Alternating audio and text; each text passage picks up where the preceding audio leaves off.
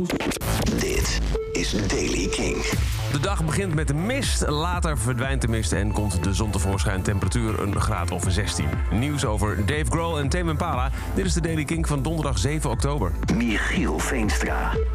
Het boek van Dave Grohl, The Storyteller, is inmiddels uit in eh, de Engels sprekende landen. Volgende week komt hij ook in het Nederlands uit. Kun je hem ook winnen trouwens op Kink.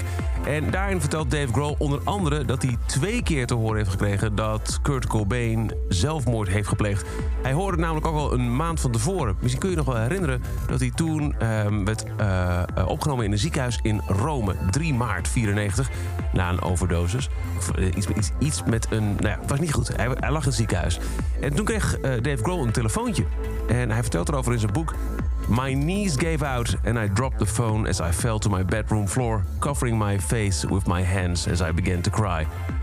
He was gone. The shy young man who had offered me an apple upon our first introduction at the Seattle airport was gone.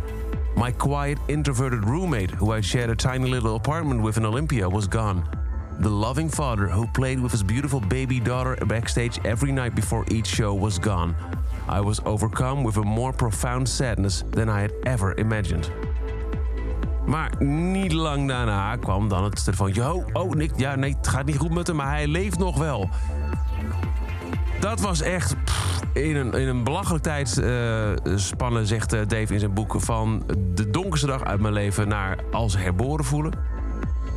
Maar een maand later kwam alsnog een keer het bericht. En toen was er niet dat telefoontje om me gerust te stellen.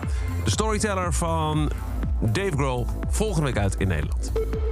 En Tame Impala komt met een deluxe boxset van The Slow Rush. Het album dat in februari van 2020 verschijnt... komt twee jaar nadien, 18 februari 2020... in een luxe uitvoering met remixes en b-sides... waaronder een, uh, een, remix van Brief Deeper. En daarvan is nu ook al een clip te bekijken met de rapper Lil Yachty. The Slow Rush Deluxe boxset komt uit op 18 februari volgend jaar. En dat is over de Daily Kink. Elke dag een paar minuten bij met het laatste muzieknieuws. Wil je nou niks missen? Abonneer je dan op de Daily Kink in je favoriete podcast app... of luister elke dag via de Kink-app of kink.nl. En voor meer muzieknieuws en nieuwe muziek... check je s'avonds tussen 7 en 10 Kink in Touch.